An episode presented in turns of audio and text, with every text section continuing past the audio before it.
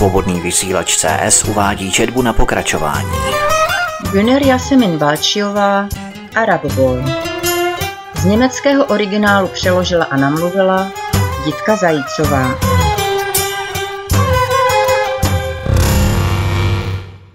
Rašídův učitel.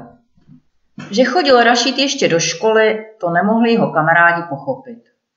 Nakonec si odseděl ve škole svých deset let povinné docházky ukončením sedmé třídy, protože třikrát propadl. Škola byla pro kluky místem, kde se scházeli s přáteli a kde ubíjeli čas. Rašídova školní kariéra byla vlastně celá k ničemu. Necítil se tu dobře už ode dne zápisu. První školní den přišla většina dětí v doprovodu rodičů, prarodičů nebo tetiček ve svém nejlepším oblečení, pečlivě učesány, s pestrými sponkami ve vlasech nebo malými kravatami na krku. Rodiče děti fotili a dva tatínkové tento významný den dokonce natáčeli na videokameru. Rašíd, kterého poslali do školy úplně samotného, tu stál ospalý ve svém normálním oblečení na ulici, zmatený uprostřed všeho toho hemžení na školním dvoře a na sobě cítil doslova každý pohled ostatních žáků. Zatímco všechny děti držely v náručí obrovské barevné kornouty se sladkostmi, Rašíd rozpačiče žmoulal v kapse kalhot stomarkovou bankovku, kterou mu otec daroval k prvnímu dni školy. Všechno tu bylo tak cizí a jiné. Po dvou týdnech se zastavila jeho třídní učitelka, paní Dypelová, u jeho stolu, sklonila se k němu ve své šifónové halence tak hluboko, až ji viděl bradavky, a postavila mu na stůl malý budík. Ten je pro tebe, Rašíde. To nejde, abys chodil pořád pozdě. Tady nejsme v Orientu. Ostatní děti se pochychtávali, Rašíd beze slova přikývl a po škole hodil dobře míněný dárek do popelnice. Byla to pravda, že nikdy nepřišel včas do vyučování. Ale jak by také mohl? Každý den byl u nich někdo na návštěvě až do půlnoci. Ženy se stáhly do dětského pokoje, aby tam tajně kouřily, vyměňovali dětem posrané plínky, špitali a tlachali nesmysly a sdělovali si svá tajemství, o kterých muži v obývacím pokoji nesměli nic vědět. Jeho matka se nejraději zašila do kuchyně. Leila byla už na počátku třicátého roku svého života unavená žena s temnými kruhy pod očima a bolavými klouby. Ani na blond obarvené vlasy a špatně nalakované červené nehty nemohly zamaskovat fakt, že její nejlepší léta jsou už pryč. Jako mladé děvče pracovala v Bejrútu v malém kadeřnictví, kde ji objevil Fuad a krátce na to si ji vzal za ženu. Milovala kupovat v levných obchodech dětem barevné pastelky a hory papíru, které jim pak dávala sebou do školy, ale jak tam prospívali, o tom moc nevěděla. Ráno si při snídani strčila do pusy cigaretu a namazala nutelou silné krajíce chleba, které pak servírovala Rašídovi a jeho sourozencům se sklenicí limonády nebo černého čaje. Když byly děti z domu, zašla na rok do německého kiosku s novinama, aby si koupila dvě krabičky Marlborek, svou denní dávku. Zbožňovala tyhle krátké návštěvy v kiosku. Tam se setkávala s lidmi, kteří se jí zeptali, jak se jí daří, a popřáli jí hezký den. Byla to jedna z mála příležitostí, jak se setkat s lidmi mimo svou rodinu. Pro Leilu už život prakticky skončil. Nesplnilo se jí nic z toho, o čem jako mladá dívka snila. Vdala se za muže, který ji v jejich nejlepších letech podváděl a byl, který přitáhl domů opilý se svou milenkou, pro níž pak ještě musela dělat jídlo nebo kafe. Leila se nechala ponižovat, aby chránila před mužovými výbuchy vzteku sebe i děti. To, že Fuad dělal věci, které vlastním synům zakazoval, mu vzalo jakoukoliv důvěryhodnost. Vzorem pro ně nebyl. Když musel vzít na vědomí, že jeho synové nejsou ochotni už déle snášet výprasky, které jim podle chuti a nálady uštědřoval, spokojil se s tím, že čas od času dal pár facek svým dcerám nebo si vybil agresi na své ženě. Jen s přemáháním dokázala Leila zůstat sticha, když ji Fuad trýznil v posteli. Když pak Rašid slyšel otcovo sténání, prchal vždycky rychle z domu a bral s sebou také své mladší sourozence. Fuad nebyl sám, kdo záhy ztratil podstatný vliv na své syny. Jejich výchovu nezvládala ani Leila. Když je chtěla potrestat, používala k tomu nejednou jakobyč elektrický kabel. Jednou to udělala dokonce přímo před očima paní Dypelové.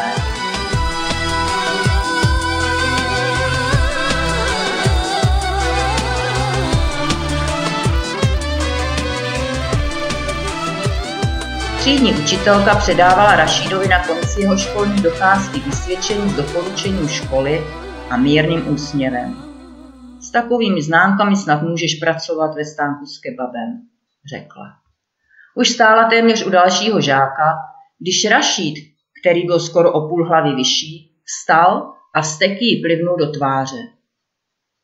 Vysvědčení byla rozdána, všechny důtky uděleny a učitelské konference se už na konci základní školy také nekonaly. A tak Rašíd doufal, že tento jeho čin zůstane nepotrestán. Ale to se mýlil.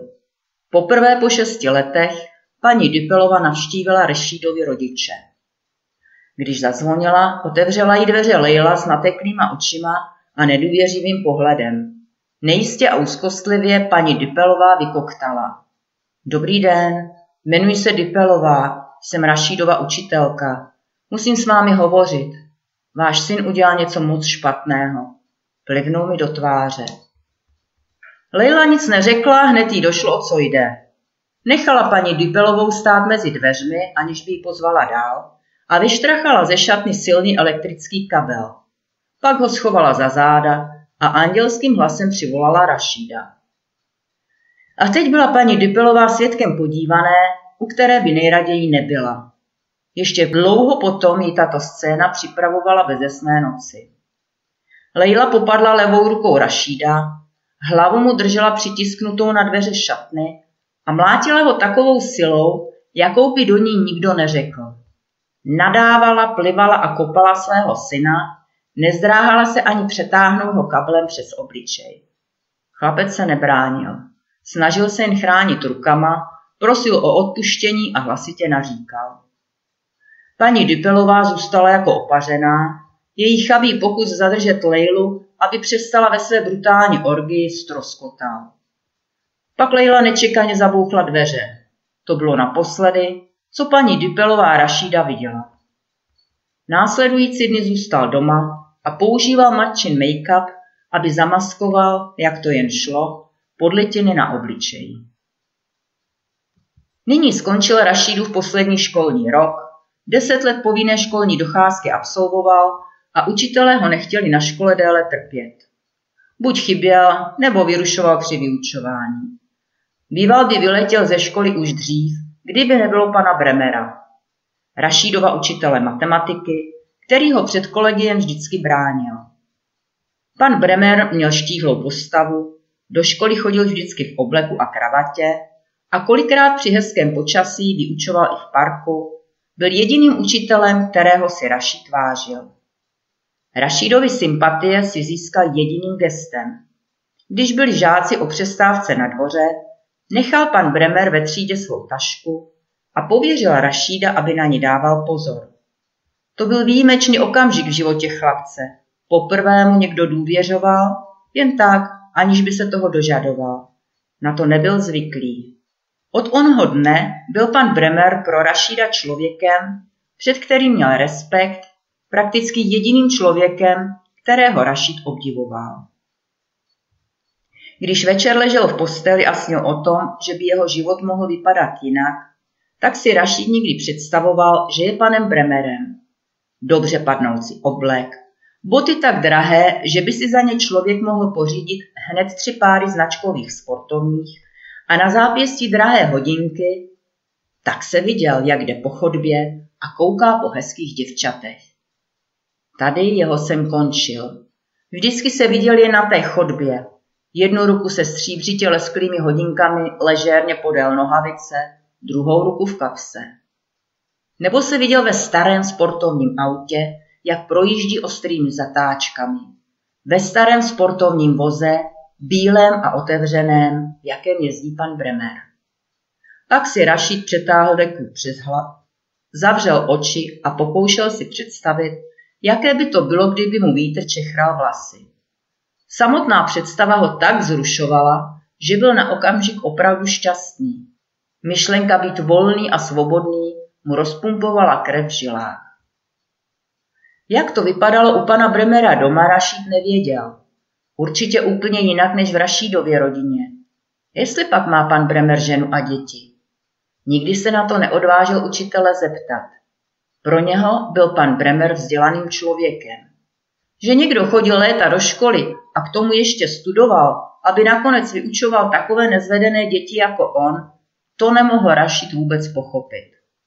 Studovat bylo slovo tak nesmírně vzdálené od jeho života jako měsíc.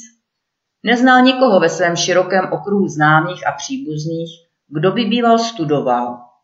Jedna ze vzdálených sestřenic se vyučila prodavačkou pekařských výrobků a všichni ji považovali za něco výjimečného. Tak zůstávaly sny o jiném já vždycky jen velmi krátce, za to si pravidelně vraceli, a pokud Rašid chodil do školy, měl před sebou vzor, o kterém věděl, že je pro něho nedosažitelný.